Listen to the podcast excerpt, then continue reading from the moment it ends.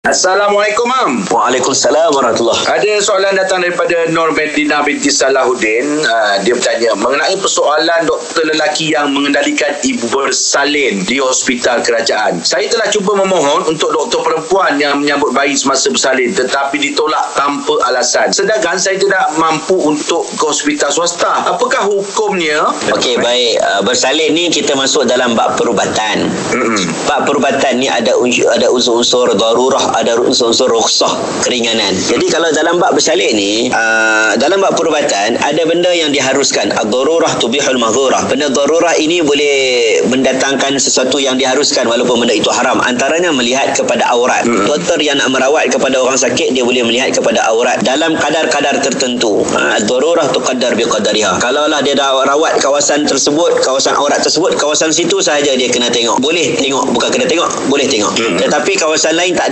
dibenarkan. Kalaulah dia dibenarkan untuk menyentuh dengan alat-alat tertentu dengan sarung tangan dan sebagainya, dengan sarung tanganlah dia kena buat. Dia tidak boleh melampau kadar yang telah dibenarkan. Hmm. Jadi dalam kes tentang per, tentang uh, ibu bersalin ni, baik agama ni dia bagi pilihan. Kalau dalam bab ini ada keharusan yang dibenarkan. Contohnya dia dibenarkan untuk pergi merawat dengan doktor lelaki dengan sebab doktor perempuan tak ada dan sebagai sebagai contoh dengan sebab dia pula dah doktor perempuan tak ada dia pula kalau ada tapi duit tak ada pula nak pergi swasta kan? Kosnya agak tinggi. Ha, lepas tu dia buat permohonan. Buat permohonan dekat hospital pula. Hospital pula kadang-kadang kita tak boleh expect yang macam mana yang kita expect bagi diri kita. Betul. dia hospital. Kadang-kadang doktor ni dia pernah pergi sana. Emergency kena sana kena pergi ke sini kena jadual tak tentu. Penjadualan macam-macam. Kekangan-kekangan tertentu yang kita kena faham. Okey sebab dia dalam bab perubatan. Perubatan ni nak menyelamatkan nyawa. Jadi ada benda-benda yang kadang-kadang ke- kecemasan kena pergi ke tempat lain.